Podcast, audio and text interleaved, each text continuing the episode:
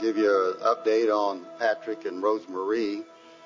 Rosemarie has had a bad week, and she has fallen down several more times. And so she, according to Patrick, she's black and blue from head to toe and having some real difficult times with dealing with a lot of pain. So we really need to be praying for Rosemarie and for Patrick. Uh, he told me that it's been hard for him because uh, Rosemarie really can't do a lot for herself right now, and so he has to do a lot for her. So we really need to lift these two up to the Lord and uh, and ask ask for some some healing there and for some patience and help for Patrick. Uh, we continue need to continue to pray for Patrice and her situation with her knee.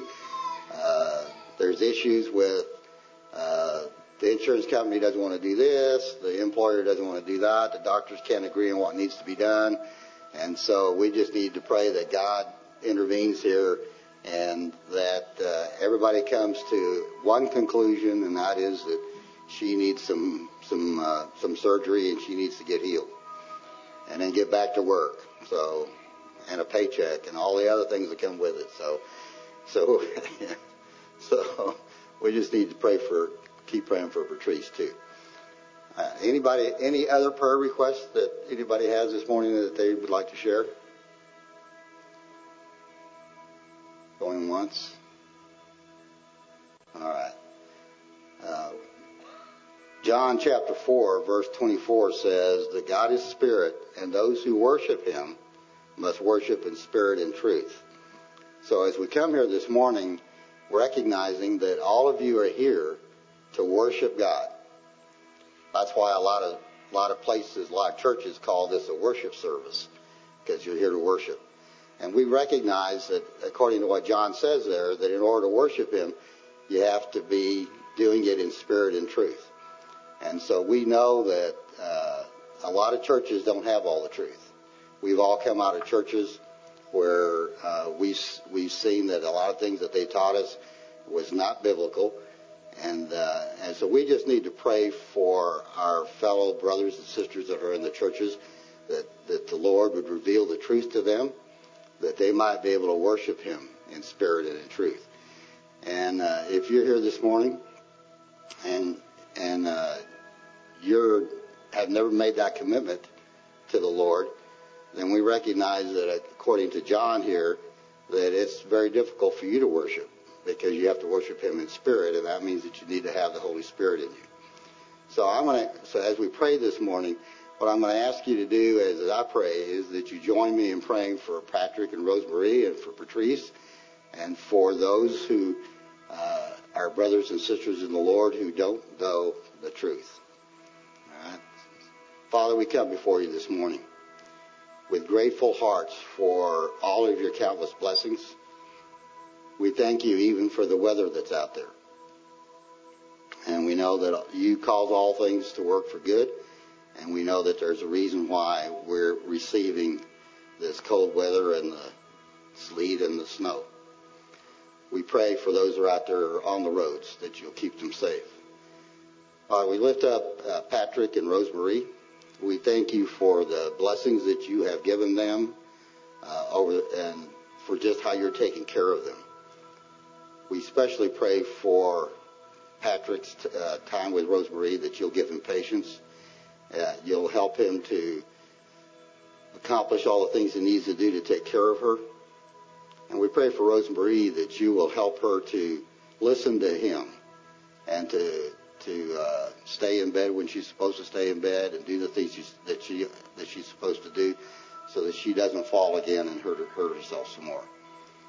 We pray, Father, that you would put your hand on on her, that you would heal her, that you would uh, cause the pain that she's in to go away, and that you would uh, bless them at this time.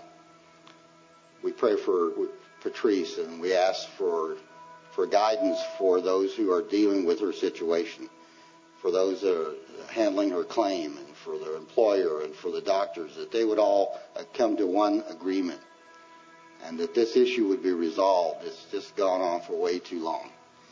And so we pray that, that you would put your hand on this situation. You would intervene and that you would bring this to a conclusion. We pray for Patrice and for the pain that she has off and on and ask again that you would continue to be in her life, to, uh, to even now, even before the surgery, that you would be doing some healing in her leg and that you would uh, help her as she deals with the pain. We pray for the service this morning, Father. We ask that you would bless those who are leading us in worship, that they would truly help us to worship in spirit and in truth this morning. We pray for those who are giving the messages this morning and ask that you would direct them in all that they say, that their words may truly be your words.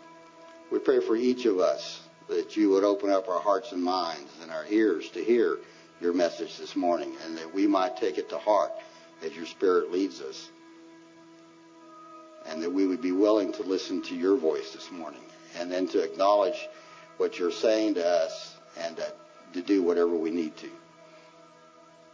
So we commit this time to you this morning, Father. We ask that you would bless those that are our brothers and sisters in, in you, that your spirit would move in their hearts to reveal to them the truth that you have shown us, that they may also come to that point where they can come and worship you in spirit and in truth.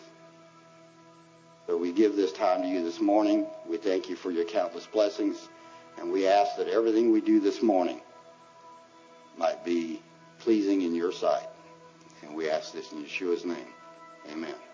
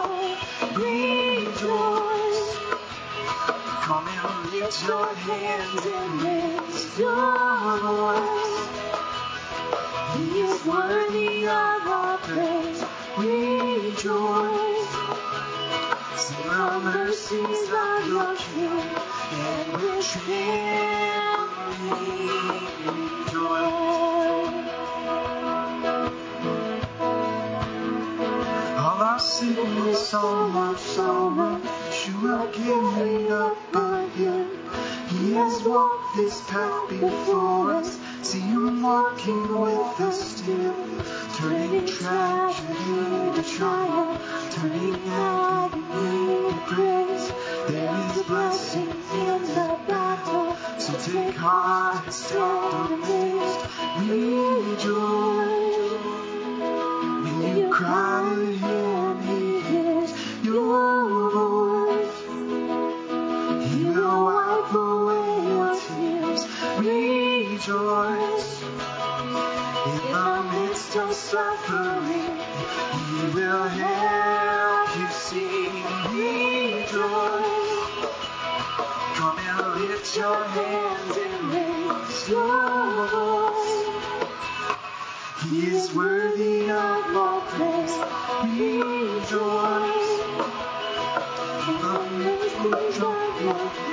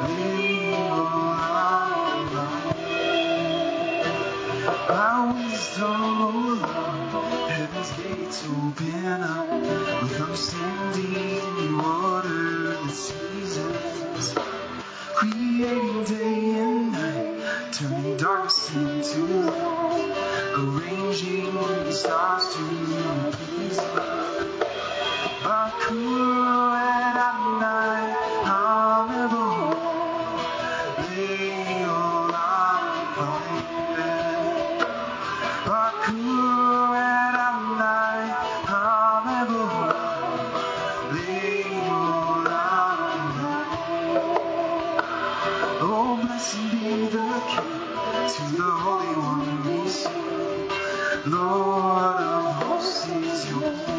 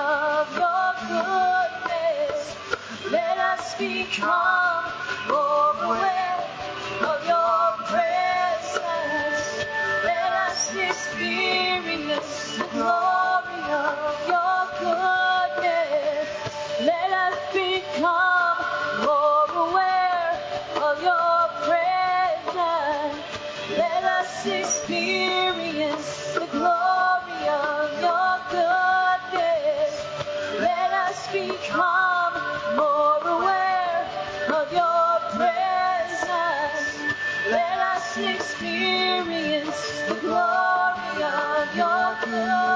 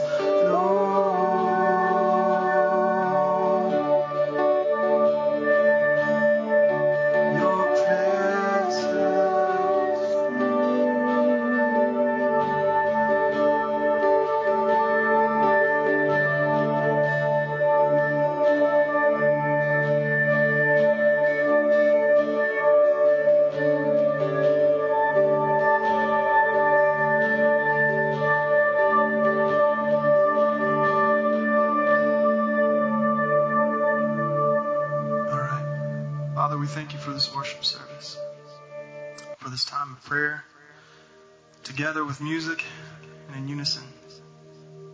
Amen. I want to say a real quick thing to all of you because we had more music to do, but as you can tell, we are having uh, sound system difficulties. We just raised the money for this sound system. And Chris Franke uh, had to put this whole thing in yesterday. So the distractions that you're hearing, the problems that we're having today, um, it took one person to set all that we have up right now. That's a lot of work. It's a ton of work for one person. And I know how hard this guy works for this church and how much he puts in to you guys. And he he sacrifices a lot. So I hope that despite those distractions, you were still able to worship this morning. We're not up here to put on a show. I wouldn't be playing worship music if that were what we were doing. We're here sing prayers together with music. That's exactly what we're doing. So thank you to everybody who came out in this gold. Thank you for enduring the distractions that we've just experienced.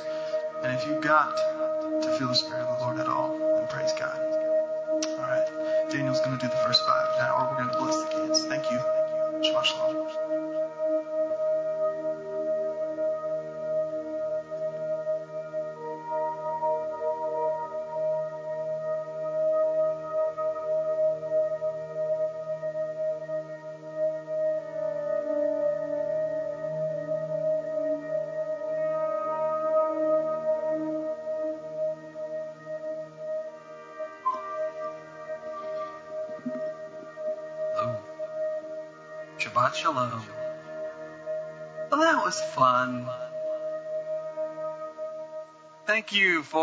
30 of you who decided to uh, show up today and, and uh, you know, brave the weather, okay?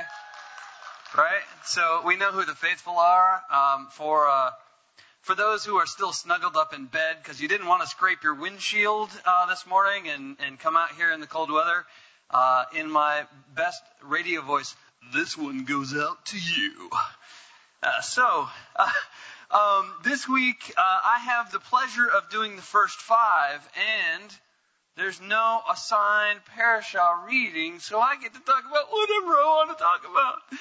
So, uh, with that, I wanted to still keep it, you know, with the theme of the first five, and talk about a a um, theme that we talked about a few weeks ago but perhaps to put it in a slightly different perspective or actually add on to that understanding. Okay? And so specifically, uh, we're going to talk today about the golden calf. Exodus chapter 32. Okay? It says in verse 1, Now when the people saw that Moshe delayed to come down from the mountain, the people assembled about Aharon and said to him, Come, make us a God who will go before us. As for this Moshe, the man who brought us up from the land of Egypt, we do not know what has become of him. Aharon said to them, Tear off the gold rings which are in the ears of your wives, your sons, and your daughters, and bring them to me. Then all the people tore off the gold rings which were in their ears, and they brought them to Aharon. He took this from their hand and fashioned it with a graving tool and made it into a molten calf. And they said, This is your Elohim, O Israel, who brought you up from the land of Egypt. Now when Aharon saw this, he built an altar before it, and Aharon made a proclamation and said, Tomorrow shall be a feast to Adonai. So the next day, they rose early and offered burnt offerings and brought peace offerings. And the people sat down to eat and drink and rose up to play. Then Adonai spoke to Moshe, Go down at once, for your people, whom you brought up from the land of Egypt, have corrupted themselves. They have quickly turned aside from the way which I commanded them. They have made for themselves a molten calf and have worshipped it and have sacrificed to it and said, This is your Elohim, O Israel, who brought you up from the land of Egypt. Adonai said to Moshe, I have seen this people, and behold, they are an obstinate people. Now then, let me alone, that my anger may burn against them, and that I may destroy them, and I will make of you a great nation. Now, there's numerous things that we can talk about in this. Okay? Obviously, there's the mistake of creating an image in the first place of something. Now, we can, you know, break down what happened and talk about how, in creating a, a golden calf, how uh, Aharon was essentially playing to the role of a, the strength of a bull. Okay? And, and talking about this is the strength of the, the Elohim who brought you out of the land of Israel. And then we see, of course, the people saying, This is the Elohim that brought you out. And Aharon taking that and building an altar before it and saying, Tomorrow will be a feast unto Adonai. So in Aharon's mind, they were associating the bull with Adonai as a representation and not necessarily as a different God. Okay? Either way, we know that this was all predicated on the fact that Moshe was up on the mountain for 40 days. And during these 40 days, we became impatient. No, we never become impatient. And, yeah. Okay? We become impatient pretty quickly. Uh, my daughters, I mean, they only last about three seconds and then they start whining if they don't have something immediately answered. I've got one daughter who will sit there and literally say, Mom, Mom, Mom, Mom, Mom, Mom, Mom, Mom, Mom, Mom, Mom, until like 30 seconds later, there's a what? Right? Because it's highly annoying. But there's no mom.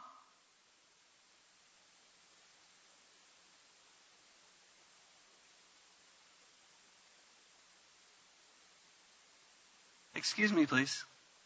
Mom? No, it's just, it's constant impatience, right? And, and that's what, you know, I mean, it's natural for children. And guess what, who was at the wilderness of Sinai? A bunch of children, right? Children of Israel. Okay? So it's natural. But here's the thing James talks about this. Now, he doesn't use it in these same specific words, but he relates it in such a way. What was Moshe doing on the mountain? He was getting the law, the Torah, right? So we, the people, had already proclaimed our faithfulness to our king. He said, If you will be a, to me a holy people, I will be your king. And we said, Yes, all that you have said we will do. And then Moshe went up, and then he disappeared, and then we got impatient. And we said, Moshe, Moshe, Moshe, Moshe, Moshe, Moshe, Moshe, Moshe, Moshe, Moshe. He's not here. Let's do something else. Okay? James talks about this. In chapter 1, verses 22 through 25, it says, But prove yourselves doers of the word, and not merely hearers who delude themselves. For if anyone is a hearer of the word and not a doer, he's like a man who looks at his natural face in a mirror. For once he's looked at himself and gone away, he was immediately forgotten what kind of person he was. So, in that, he's saying, when you look at yourself, your image in the mirror, you're able to see, oh, I need to wipe that mustard off my chin. Okay? or whatever the case may be, you're able to examine those things that you would be embarrassed had you walked out of the house with. The, the problem is, once you walk away and you no longer have that mirror, let's say you eat a meal and you get more mustard on that chin and you're unaware. Okay? There's the problem is that we're unaware when we're not gazing into that mirror to see what our image looks like. And this is what James is talking about. In the same way, he says, but one who looks intently at the perfect law, the law of liberty. you know, all that bondage, you know, that the law brings, right? Gosh, it's so restrictive. The perfect law, the law of liberty, and abides by it, not having become a forgetful hearer, but an effectual doer, this man is blessed in what he does. So, in the same fashion, we have basically James talking about the same story. What happened to the children of Israel as we were at Sinai? It was as if we had forgotten who brought us out of Egypt. And we got that confused because we were no longer looking in the right direction. And so what happened was we became impatient and made a poor decision. In the same way, James is saying, here's how you continually look in the right direction you continually look at that perfect law, the law of liberty. For through that law of liberty, you will become a doer of that law, and not merely one who hears it, everything you say we will do, but then doesn't do it. Let us not be like we have been in the past. Let us not make the same mistakes of forgetting what He has done for us and end up creating false ideas of how to worship Him. Let us gaze intently into His perfect law, the law of liberty, and abide by it, that we might become effectual doers of the word. Amen. Father, we thank you for this time that you've given us today, and despite the weather, yet you have allowed us to gather together uh, and to encourage one another to be uh, iron sharpening iron for one another. And we thank you for the encouragement that fellowship brings. And even those who are viewing online, we thank you for their virtual fellowship with us. And may they be encouraged through this as well. Father, we ask that your hand would be upon us to be effective doers of your word. That we would not just be hearers, that we would not just give lip service, but that we would look intently into your perfect law. And when we do, become doers of your word, that we may hear from you on that day. Well done, good and faithful servant. Enter into the joy of your King. Father, we submit these requests to you today, and we ask that you would be glorified in this place and in our hearts and in our lives. In the name of your Son, Yeshua, we pray these things. Amen. And now it is time to bring the children up and to do the children's blessing.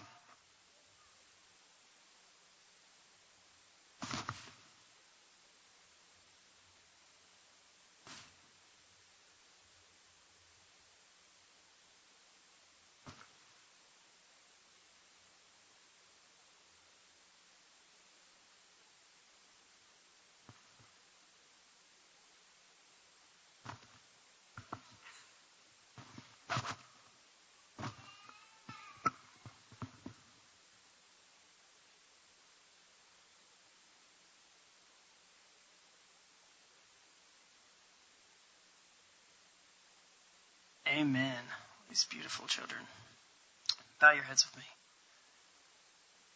Father, on this sacred day, in this sacred space, and I just lift up these children to you, Lord.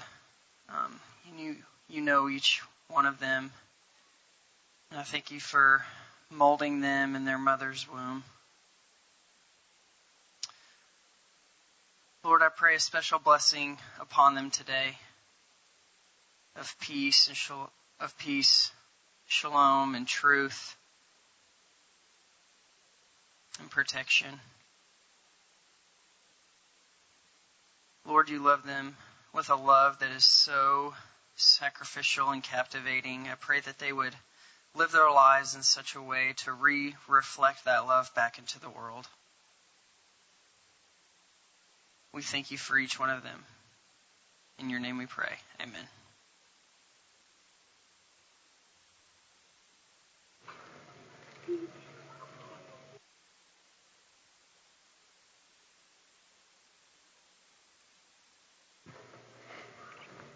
Shabbat Shalom.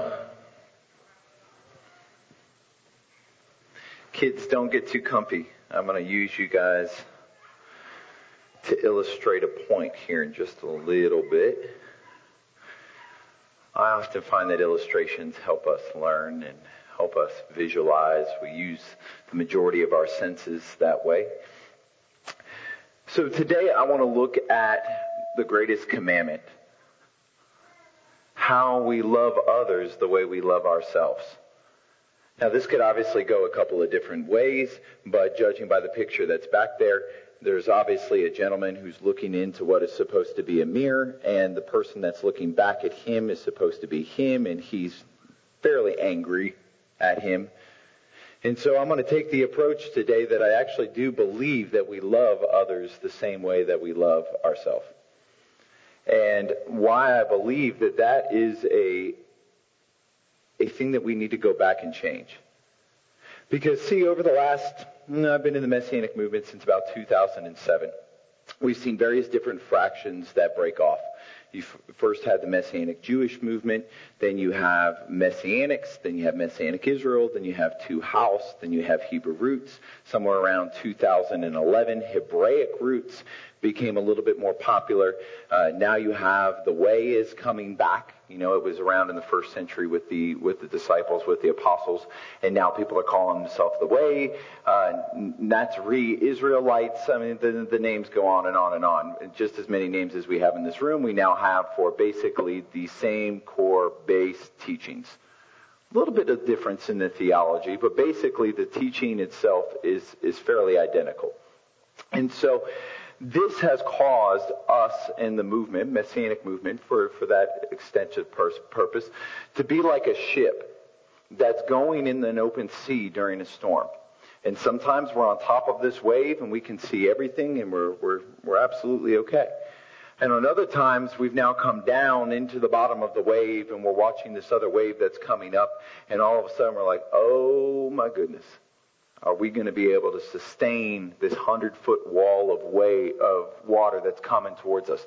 And all the crews standing on the deck and they're just like, oh, the waves are coming in, oh, the waves are coming in. And it's like, is this wave going to be the wave that takes us out?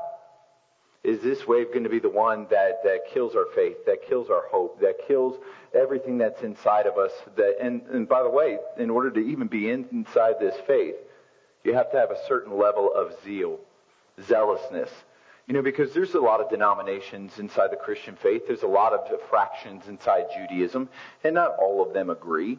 Not all of them believe exactly the same way. Anybody who tells you that they do has not done the research, because they just don't.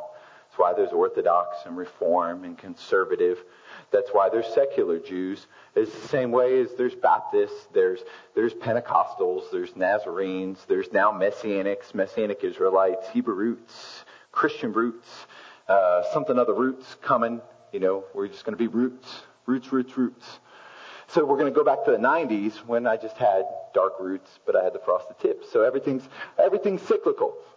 And so while we're riding this storm and we're going through these various different areas, some people are affected by this a little bit more than others.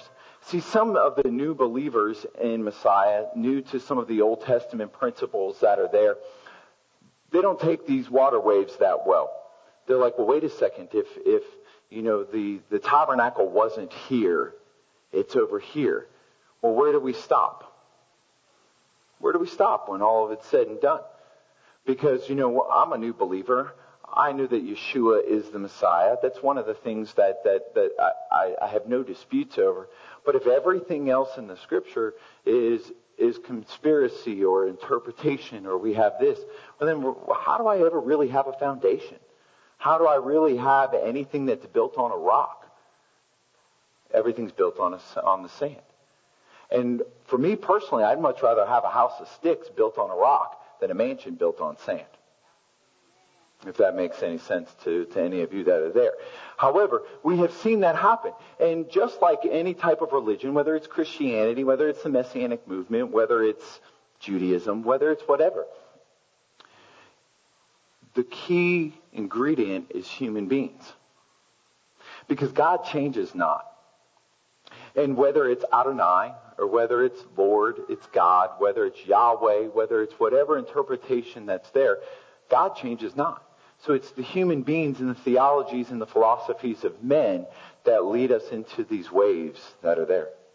And we are constantly looking at our brothers and sisters through a lens that is skewed. We're looking at a lens that says, well, there's something more out there. Now, I do believe there's something more out there. I believe there's a lot more out there. I believe there's more out there than we're ever going to know until the day that Messiah returns. However, we're already here. We're already Sabbath keepers. You wouldn't be in this facility. You wouldn't be watching online if you weren't a Sabbath keeper. So you're already in a portion of a religious walk. You already have a set of ideals and beliefs that you believe. There's a reason why you're here. The Lord has done something in your life. And for every person, it's a little bit different. And I'm sure if we all were to sit here and have an open round table, if we were to go to 1989 Messianic Fellowships and all we did is midrash over the Torah portion for that day, we would all realize that we all disagree on theology. That we all have various different ideas. However, That's our primary focus at this point in time. In the movement as a whole, the primary focus is on our weaknesses, on our differences. And that's divisive. And so today, I want to look at the noble cause that we struggle with. The noble cause of wanting to obey the Father with everything that we have. Wanting to obtain a certain level of righteousness in our obedience to Him in our life. What does that look like? How are we supposed to do that? Surely the Lord has given us commandments on how to do this. I mean, we are the people of the book, right? We are the people of the commandments. If there's a commandment in that scripture, we're going to find it and we're going to debate it to the death of us. But we're going to do so without any accountability, without wanting any type of authority structure, and without any type of actual end game direction. And so ultimately, we're like a bunch of WWF, oh, it's WWE now, sorry, it's showing my age. WWE wrestlers just going into cage matches was the only reason that's there is just to see who can win. At the end of the day, we're going to form secret alliances and be buddies and friends and everything. But hey, if we can jump off that rope and hit that person one time with an elbow, awesome. If we can do a sleeper hold, if somebody can get me a folding table and we can be, great. But by tomorrow we'll be friends. But that's gone on for a very long period of time. And it almost seems worse with the creation of social media and the creation of the ability for people to, to share their ideals with people that they don't walk in fellowship with on a regular basis. Uh, once again, the lack of accountability, the lack of authority, and the lack of a direction. Now at HFF, we've been accused sometimes of being just too basic in our, our speakings, too basic in the teachings that we do. And I understand that the Lord is the Lord, that He's created everything we've seen.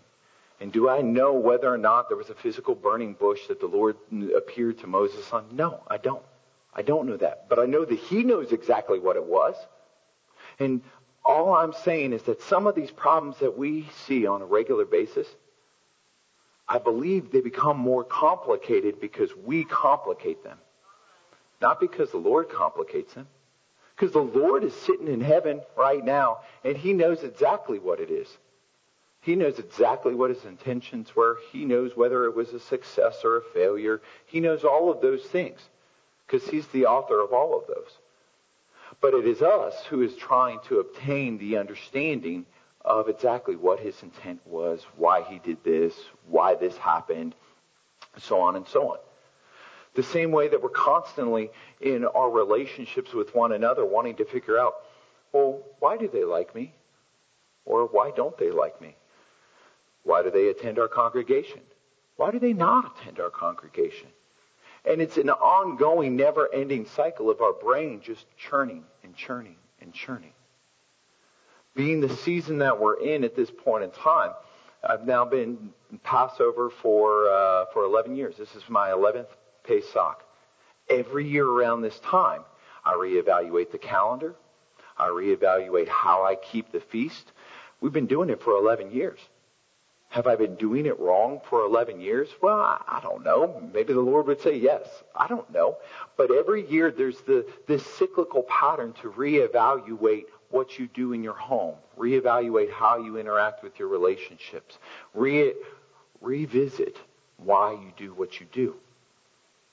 Well, one thing that we do well inside the Messianic movement is we're divisive.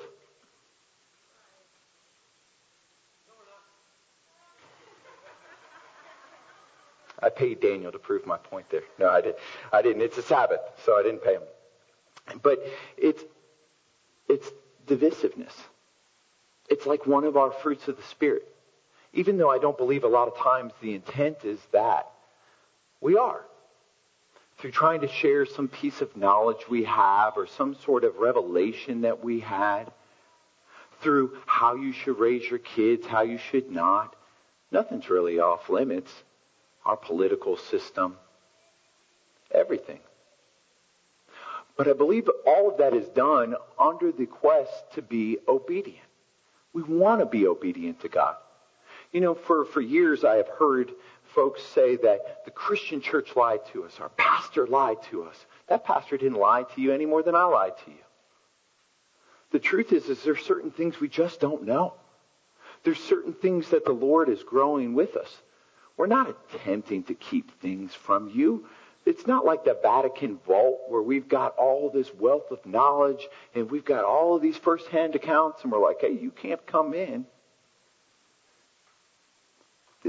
Nicolas Cage is not running around with some sort of national treasure thing going on and there's like a piece of wood inside a desk and that's like the, the lost this or that. And here we are as pastors or elders or shepherds or whatever, rabbis, whatever you want to call. I prefer tall guy. But whatever label or title you put on it, there, there's not a deception here. You know, I've, I've been a Baptist, I've been a Nazarene, I've been an evangelical free, I've been a Presbyterian. I've been a two-houser. I've been a one-houser. I've been a one new man. I've been a two sticks in one hand. I've been all over the map. And I've yet to meet somebody whose heart and desire and intent is to deceive. The desire is to be obedient. So surely as we're looking and we're saying, okay, as people of the book, as we're studying, the Lord gives us instructions on how to be obedient. Hence the reason why we're here today.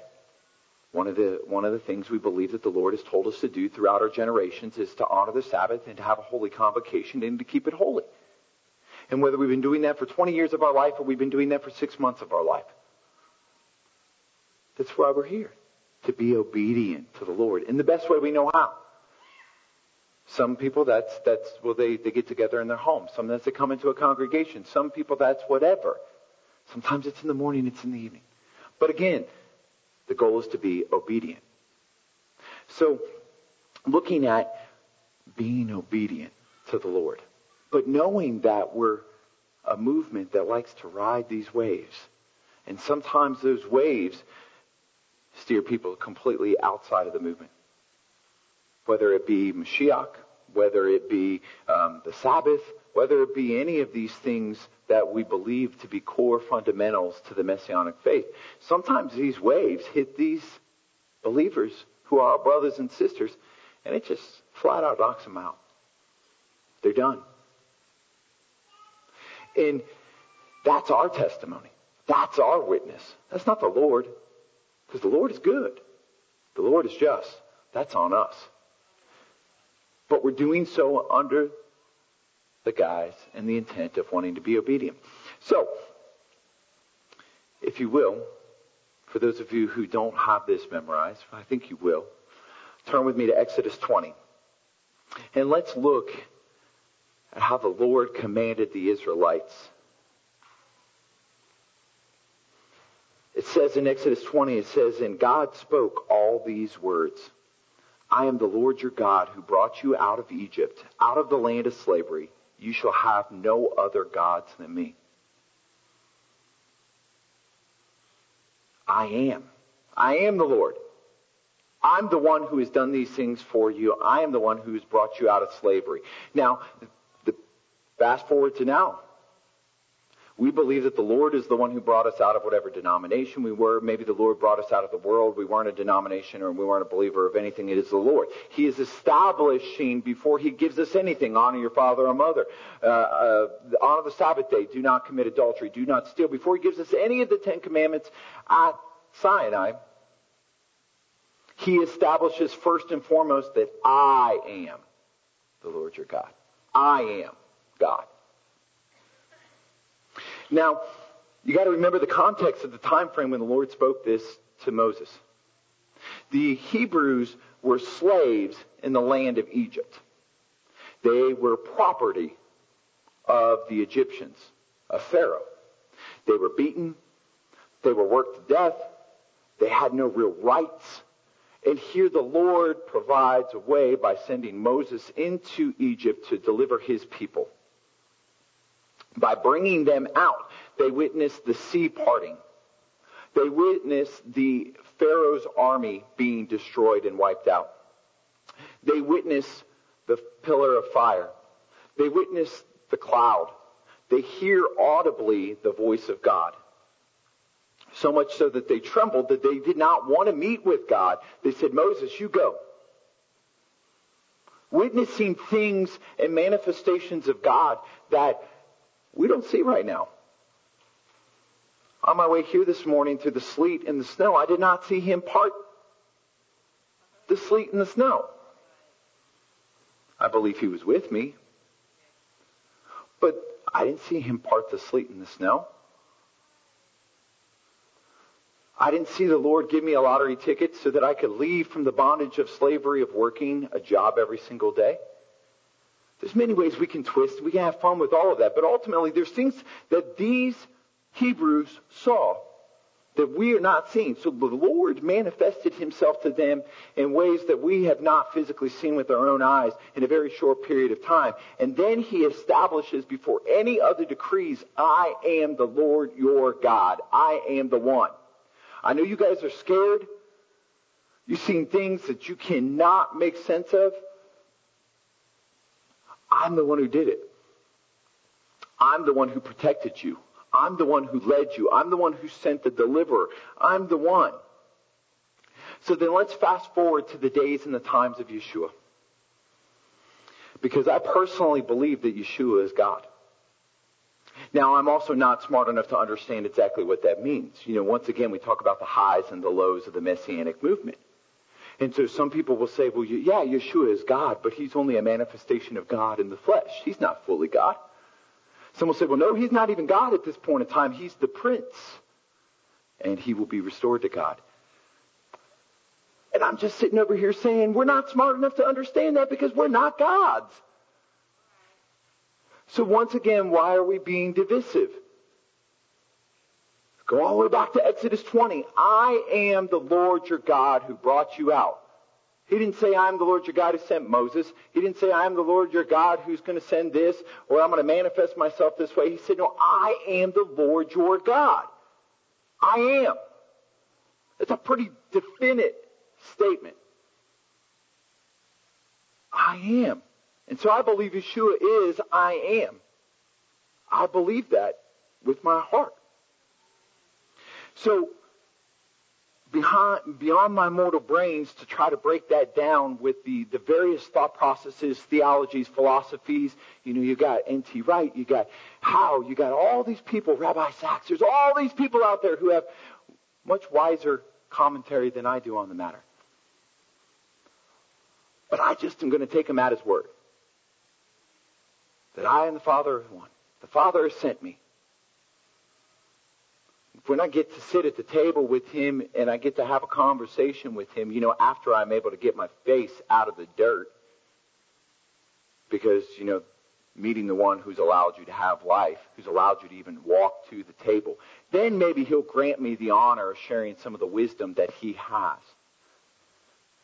But I guess if we're going to just stick with the current trend, if Yeshua walked in right now and this was the wedding feast that's here, what we would like to do is sit him down. We'd like to grill him with our midrash theologies, with our, our thought processes, and tell him why we disagree with him because we found this manuscript or this manuscript or our, our three years of Hebrew. That's not why we were created. It's not what he called us to do. So when Yeshua was then being tested, by the religious leaders of that day. You know, the Pharisees get a bad rap. They really do. The Pharisees get a bad rap.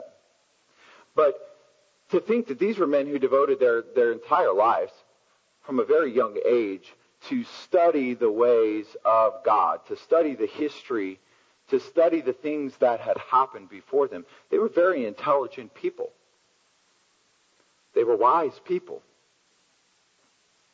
And yet, in a time where they have gathered around, some translations say that it was a lawyer, they decided that they were going to test Yeshua. And they said to him, Teacher, what is the greatest commandment of the law? Now, you go through the law, you go through the Ten Commandments, you go through the 613 that are in there that are, that are decreed as commandments. There's a lot of good stuff in there you know, one leads to another, which leads to another, and there's a chain reaction with all of those. And they say, Teacher, what is the greatest commandment of the law? Now, these are the wisest people of that time frame. These are the people who spent their whole entire life studying the words of Moses. And they're trying to entrap Yeshua. And so he responds to them and says, Love the Lord your God with all your heart, with all your soul, and with all your mind. This is the first and greatest commandment. Love the Lord your God with all your heart, your soul, and your mind. Then he continues and says, and the second is like it. Love your neighbor as yourself.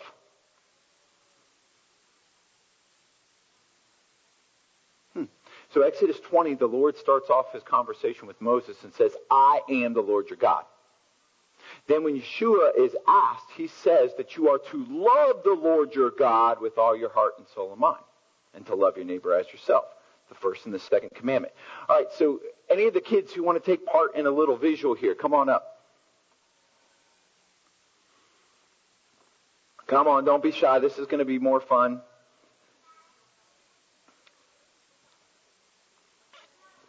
Come on. Franke's, this is not optional for you. It is for everybody else. All right, so I'm going to take Maya and I'm going to take Hannah, and I want you guys to stand right here. Okay? Hannah Franke, sorry. Maya and Hannah stand right here. All right, so then everybody else, um, you guys line up behind Hannah Franke in a single file line. You guys line up behind Maya, right here, and don't interlap. Don't inter.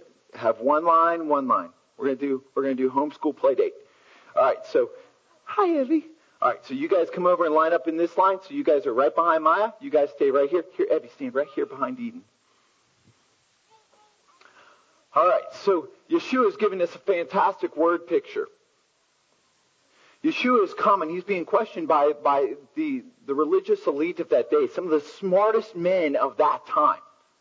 Once again, remember, most of the, most of the Pharisees that are talked about, they've spent their whole entire life under the tutelage of other wise men. They're smart.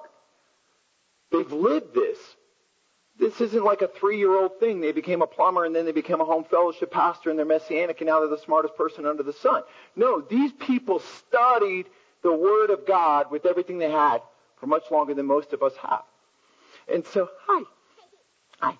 And so, when Yeshua is being asked by them and he's being questioned by them, he's, they say, what is the greatest commandment? And he says, first and foremost, love the Lord your God with all your heart, with all your soul, with all your mind. The second is like it.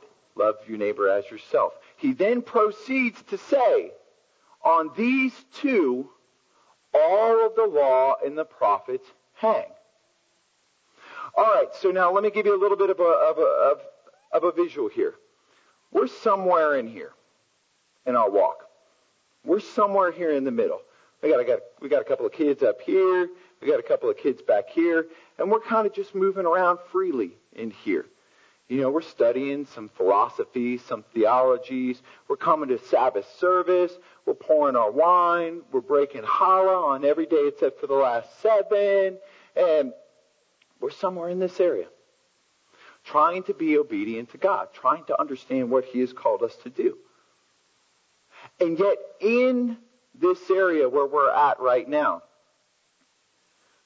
sometimes we're high on the waves, and sometimes we're low on the waves. Well, all of these back here hang off of these two. And so you've heard it say, well, out of the 613 commandments in the Old Testament, there are a certain percentage of those that completely have nothing to do with anything other than temple service. And there's no temple, so thus we can't do it. All right, so everybody from here back, go ahead, sit down. Thank you, guys. Well, I'm a man. I'm a man. And so all of the commandments in the Old Testament that have to do with a woman and what a woman should do in, in that, um, well, they don't even apply to me. All right, so you guys from here, Nora, you guys back, go ahead, sit down. And so we're, now we're stuck with whatever the commandments are that are applicable to us at this point in time, whether you're male or you're female, whether you believe we are the temple or we're not. I mean, hopefully you're not trying to, you know, you're not trying to have a steak and then eat it and say, well, this is, this is the temple I'm sacrificing it in the altar. I think that's a little borderline blasphemous. I don't think that's the principle in the parable he was teaching there. But like, we have a limited amount. So these don't even apply to us in what we do. But still at the head of all of this are two. Love the Lord your God with all your heart, your soul, your mind. Love your neighbor as yourself. Because all of these hang off of that, according to Yeshua. All right, guys, you guys can go back to your seats. Thank you.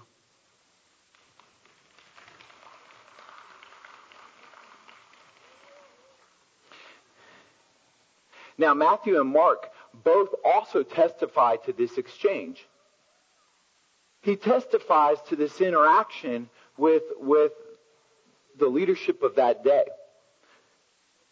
So there's already multiple conversations talking about what witnessed and what took place. This is kind of a revolutionary thing because all the Hebrews at that point in time, they were they were under the leadership of the religious leadership of that day. And it had been for many years, all the way back to Moses and so on and so on.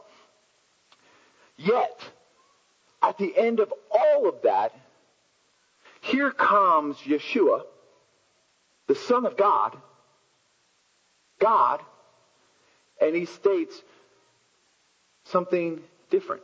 Now he could have word for worded it. He could have word for worded the Ten Commandments, whatever. He stated something different. Why did he state something different? Because ultimately, I believe, just like in that day, just like in the day that we're in here right now, somewhere along the line, we missed the point of why we're here. Somewhere along the line, we became theological professors without studying. We became hard hearted and non loving. We became things that we were never supposed to do because we couldn't stay in our lane. Now, I also find it very interesting that Yeshua, in replying to them, because obviously they're questioning whether or not Yeshua is even Messiah, whether he's even relevant to speak at this point in time. He quotes the Shema. Shema, hear, O Israel, the Lord our God, the Lord is one. You should love the Lord your God with all your heart, your soul, and your mind. He quotes back to say, hey, look, I'm not some new radical here. I understand what you've been taught. I understand what you've been asked to do. And by the way, I'm going to just go ahead and slide that into you right now while we're talking about this so that hopefully you will listen to me. Let me teach you something. But as we saw here, I think when we get back into here, this is where we're sidetracked. This is where we get into those waves. Because somewhere along the line, those 613, let alone the 1,050 that were spoken in the New Testament, have become much more important than the pillars by which they hang off. See, right now, there's two big issues that take place here. Either Yeshua is the Messiah or he is not. Now, if he is not the Messiah, then it's absolutely irrelevant. The conversation's done. Go on your way. Do whatever you think you need to do. Whether that's Judaism, whether that's atheism, whatever. But if Yeshua is the Messiah, then the lawgiver gives us the two by which all the rest hang off of. And we're down in here, and somewhere along the line, we screwed up with the two. Somewhere along the line, we got sidetracked. We got sidetracked.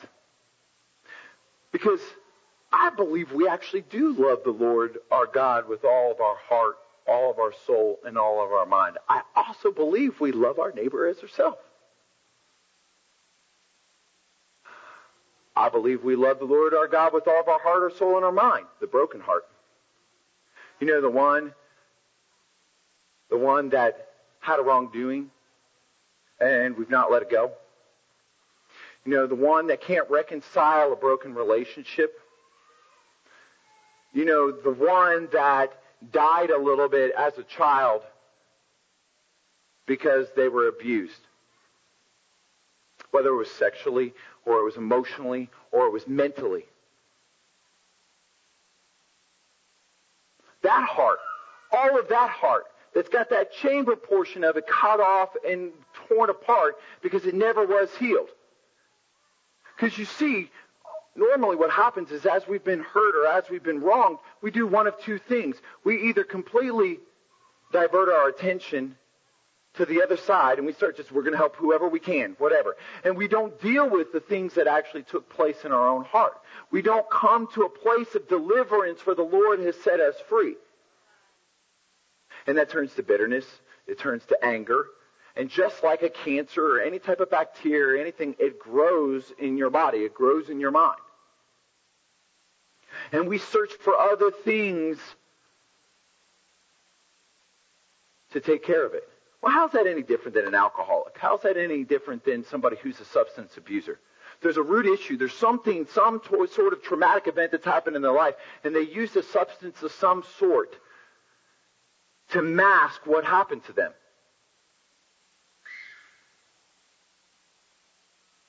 Now, we're no different. Maybe you were mentally abused by somebody. Maybe you were, maybe it was your spouse. Maybe you've never had the closure in those things that you need. And yet we turn and we look at an alcoholic and we say, oh man, at least I'm not like that dude.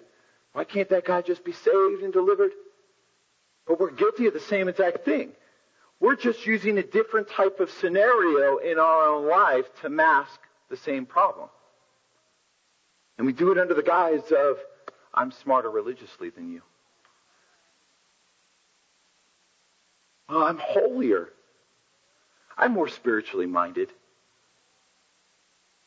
Whatever it is. It's kind of like saying the Lord told me something. The moment you say that, the conversation's done. Because if I take issue with that, if the Lord told me something different, then I'm actually saying the Lord's a liar. So we know how to win an argument. We know how to prove a point. We know how to manipulate these situations. That's the heart we love the Lord our God with, all of. And the moment that God does not do something that we like, we're like, God, are you even here? God, are you even talking to me? Are you even listening? God's never been the problem. There are pages and pages and witness accounts of us being the problem, all the way back to the Hebrews. If we are modern day Hebrews, whether that's by blood or that's by grafting in, we're guilty of the same thing. Now, I also believe we love our neighbor as ourselves. You know, we love our neighbor as ourselves. You know, because every morning when I wake up and I look in the mirror, I said, man, what happened to that guy who didn't have the crow's feet? I'm going to put a shirt on, and I said, Man, what happened to that guy who used to be skinny? Man, what happened to that guy who used to be good looking? That's how we love our neighbor. Because the truth is, is we don't see ourselves the way that the Lord sees us. We've all said things that we hate came out of our mouth. We've all done things that we can't believe we have done. And it rocks us to our core. And we hate that. And once again, a little bit of us dies inside. And let alone if it's actually done to you. Why is divorce so prevalent amongst believers? Why is there a lack of trust between male and female? Why is there abuse inside the body of Messiah? Because the truth is, we don't love ourselves. We're broken. We don't love other people the way God told us. We love them the way that we've been shown. Now, maybe you have been abused. Maybe somebody was emotionally abusive to you. Maybe somebody was verbally abusive to you. And that doesn't even start to say what then comes out of that anxiety, depression. Uh, sometimes it's weight loss and eating disorders. Sometimes it's more because ultimately the whole chemical balance of how we think is altered in traumatic situations. This isn't a one and done, folks. We're humans. We have hearts. We have minds. We have souls. We have bodies. There's repercussions to the things we do. I got a tattoo when I was 18 years old. That thing's never going away. It's never going away now. All because I made one decision for one time.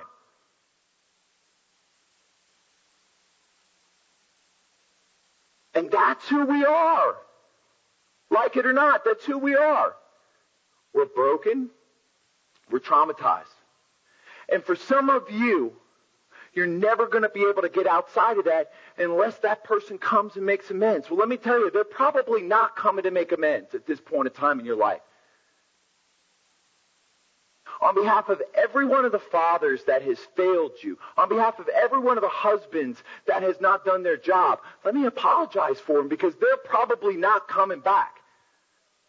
And so you're allowing them to continue to break you every single day of your life. Break your relationship with God, break your relationship with people, break your relationship with your new spouse, break your relationship with your children, all because this person sinned against you. They're not coming back. So you have to come to a place in time where you understand that that person that person was broken too. And you have to release them into the hands of the same Father that you have been released into.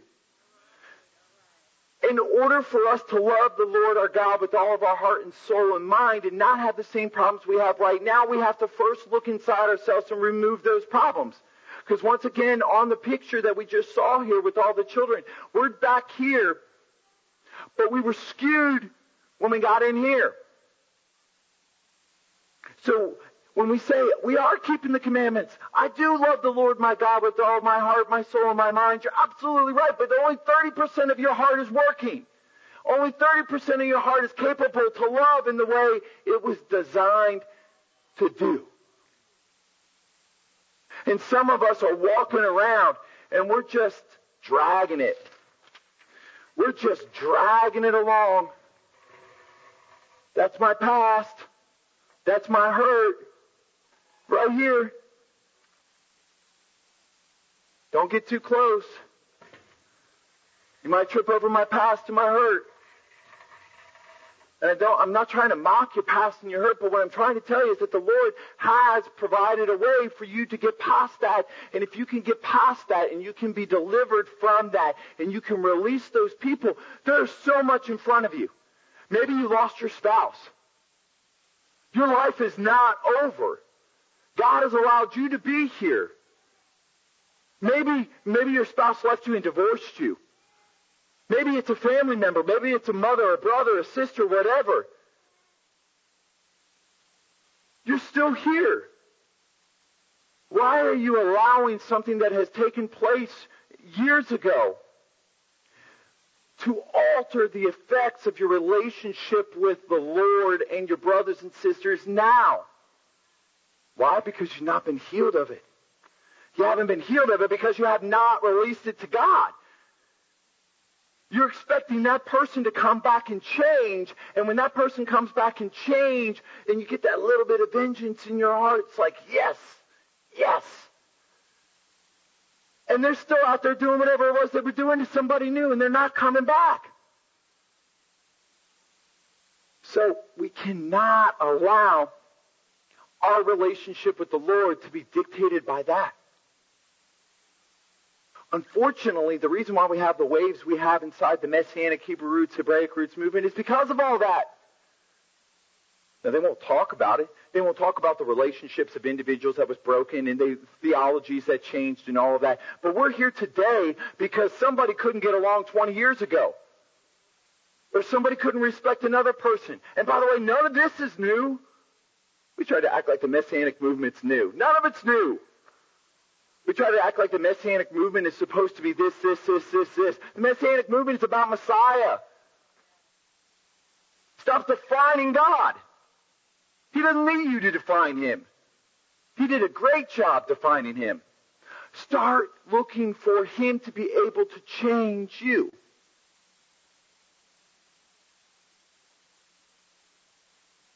Because for too long we've worried about other people. For too long we've worried about them repenting when we're the ones in need of repentance. For too long we've held on to things that the Lord has asked us to release a long time ago. You want to see divorce rates go down. You want to see broken families go down. You want to see church splits and all these things go down. Stop loving our neighbors and God with the same things that we love ourselves with. God, we, we love you except for the love handles, which in God's world is the fact that He didn't give us some sort of financial thing, or He didn't provide this, or He didn't give me arms like Stephen, or whatever it is. It's something that's a deficiency. God's not deficient, never was deficient.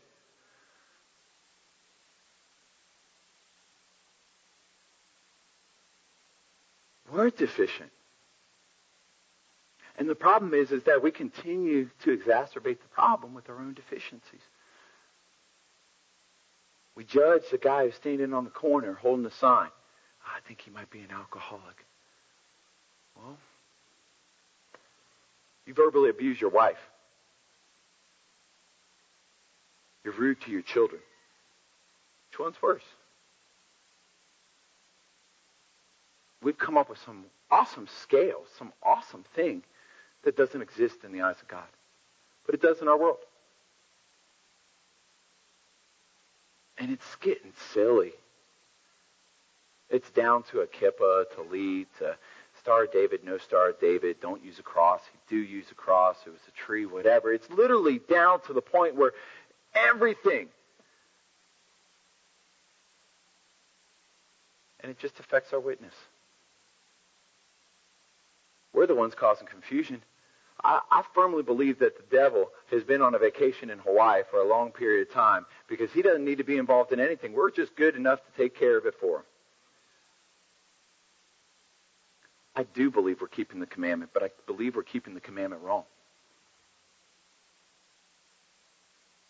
Because I believe that we were supposed to love the Lord our God with all of our heart and soul and mind the way He intended us to.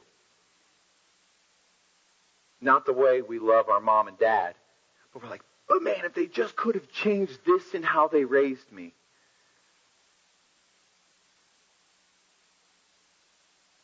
That's how we treat God. And that's how we treat our neighbor. Oh, you're not messianic? Oh. Oh. Oh, you're a messianic Jew? Do you believe in, in Jesus? All the same type of stuff. We're trying to find ways to divide the flock that God is attempting to bring together. If we would realize that at the end of the day, it is us who has been hurt. It is us who has been wronged. It is us who needs deliverance from these things. And then and only then fall on our face before God and allow Him to completely revolutionize our hearts. Think of what He could do through each and every one of us. You don't need a pulpit. Yeshua didn't have a pulpit. You don't need money. Yeshua didn't have money. All you need is God. He is going to be the one who calls you. But the problem is, is we're all over these waves at this point in time, and if we could get those things right, I think that our understanding the deeper things in the Torah, the principles of the prophets, the metaphors that are spoken, we could get those things right, I think that the Father would reveal more things to us. Because then we'd actually be able to look through the lens the Lord originally intended us for uh, to be able to look and see things through. Not through the lens of the father who abused us, or the husband who left us, or the best friend who stole from us, or whatever it was that's there. And that's how you're looking at everybody else that's there. Because you've built up a wall. You wouldn't judge the person at the homeless shelter. You wouldn't judge the orphan. You wouldn't judge the teachers on strike. You wouldn't judge everybody that's out there through the same lens that you judge yourself when you wake up in the morning. Which is my hair isn't nice, or I don't have enough money, or my car's not as nice as this person, or whatever. It's all deficiencies. It's all negative, and God was not negative. That's not what He was about. Yeshua said, Love the Lord your God with all your heart, your soul, and your mind. Love your neighbor as yourself. Whatever power of darkness has robbed you of seeing yourself in the way that God created you to be, it's already been defeated. Depending upon what calendar you're in, sunset tonight, it will start the Feast of First Fruits. Some people, some of the calendars, it's already happened. But for the sake of today and for the sake of my family who is keeping First Fruits tomorrow, it's been defeated. See, in a couple of hours, Yeshua is going to come forth from that tomb and he is going to memorialize the greatest single event that ever took place in creation. And that was the moment that the defeat of the adversary took place and death was defeated. The darkness was defeated.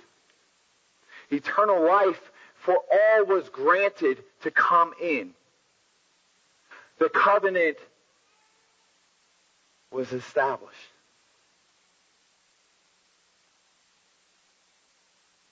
Just like Yeshua, at that point in time, delivered all from the bondage of sin and death. God can deliver us every single day. So I'm going to do something that's not normally done inside a Messianic congregation. I'm going to go ahead and I'm going to take a second and I'm going to ask for, for the sound guys to turn some music on. And we're going to open up the, the altar space. You don't have to come forward. If you don't want, you can pray at your seats. The Lord is not confined to this altar.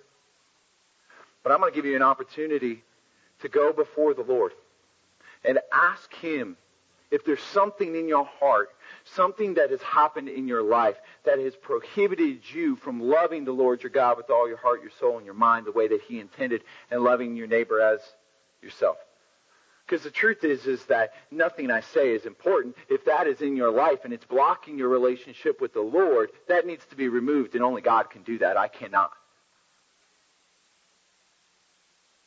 Maybe you're in this congregation and while you've been keeping Sabbath and you've been professing that Jesus is Messiah, that maybe you've never actually asked Him to be your salvation. I don't know. I don't know what's what, what's going on in your life, just as much as you don't know all of my background. I get a chance to tell you a little bit more because I get to stand up here a little bit more.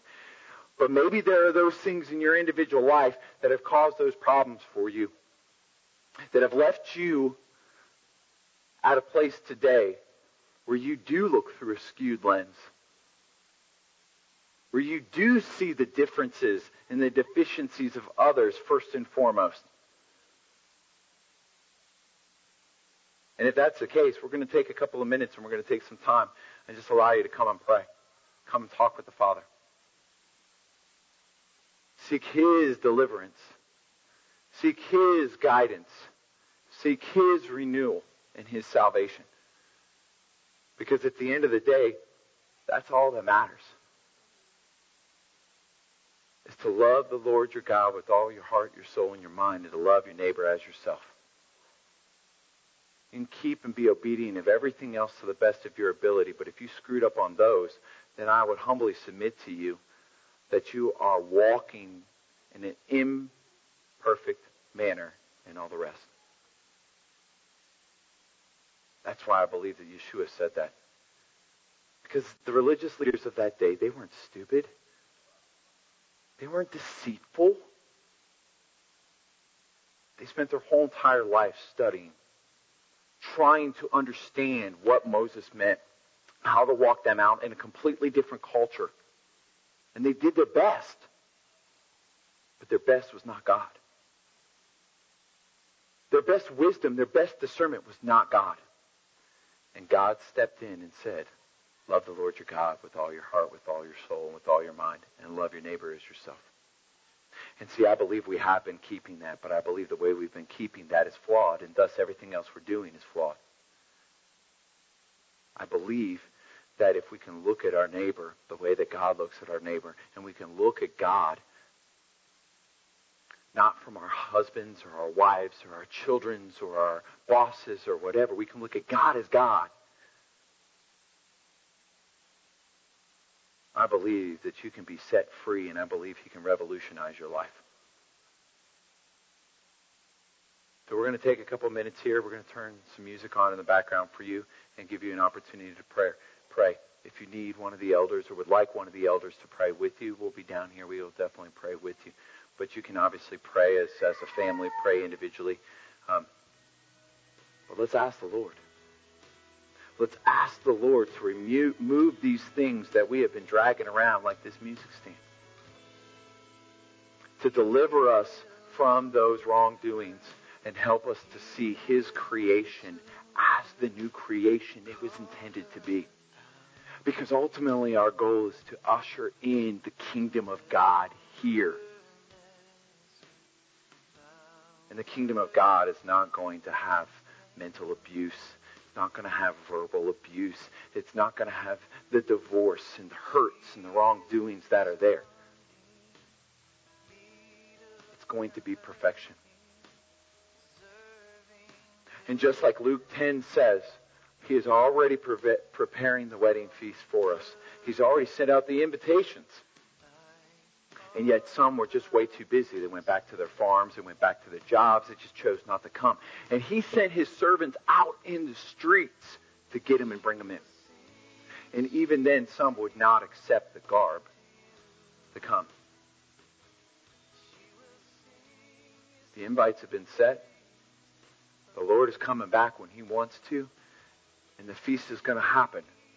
The question is, is are we going to return to our farms and miss it?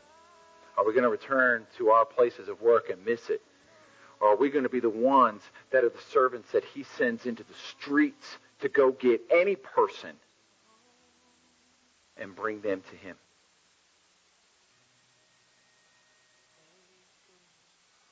That's not the people who we think are holy. That's anyone. He came for everyone anyone who would accept. Let's go ahead and pray.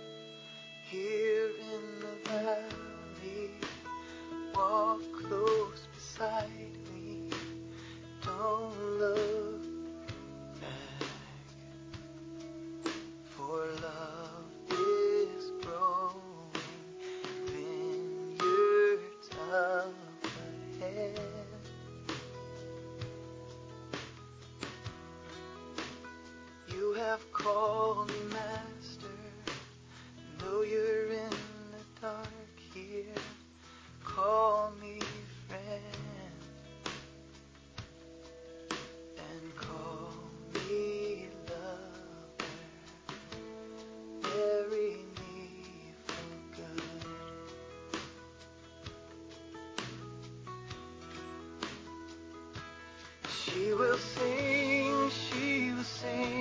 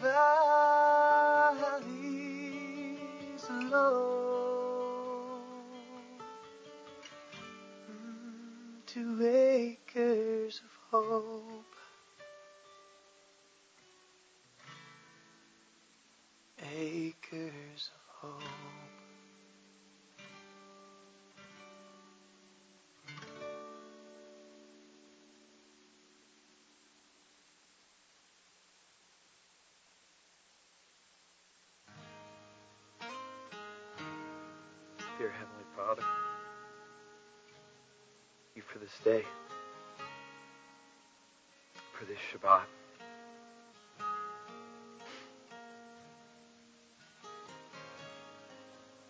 Father, we know this world is not perfect, but we know that you are. We know that there's a coming day when you will bring your kingdom to this earth. All the answers we have, you will bring.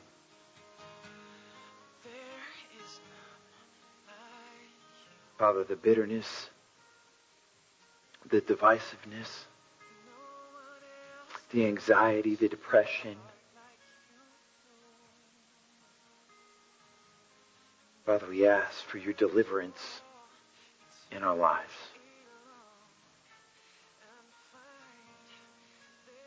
That we would read back on the, the parables and the stories that you have given us. And take heart in knowing that you can take anyone and use them for your good.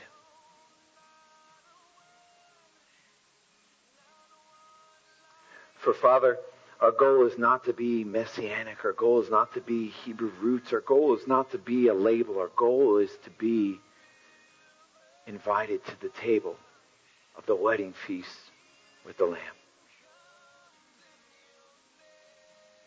To bring honor and glory to you in everything that we do, Father.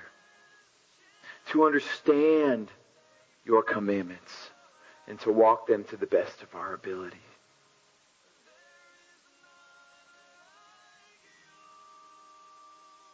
Father, we love you. We praise you and we give you all the honor and the glory. For you alone, Father, are worthy of that praise. For it's in the name of Yeshua we humbly come before you. Amen and amen. If you guys would stand with me, we're going to close this week by the singing of the Shema. We'll turn and face east. Shema Yisrael Adonai Eloheinu Adonai Echad Baruch Shem Kevod Malchuto Leolam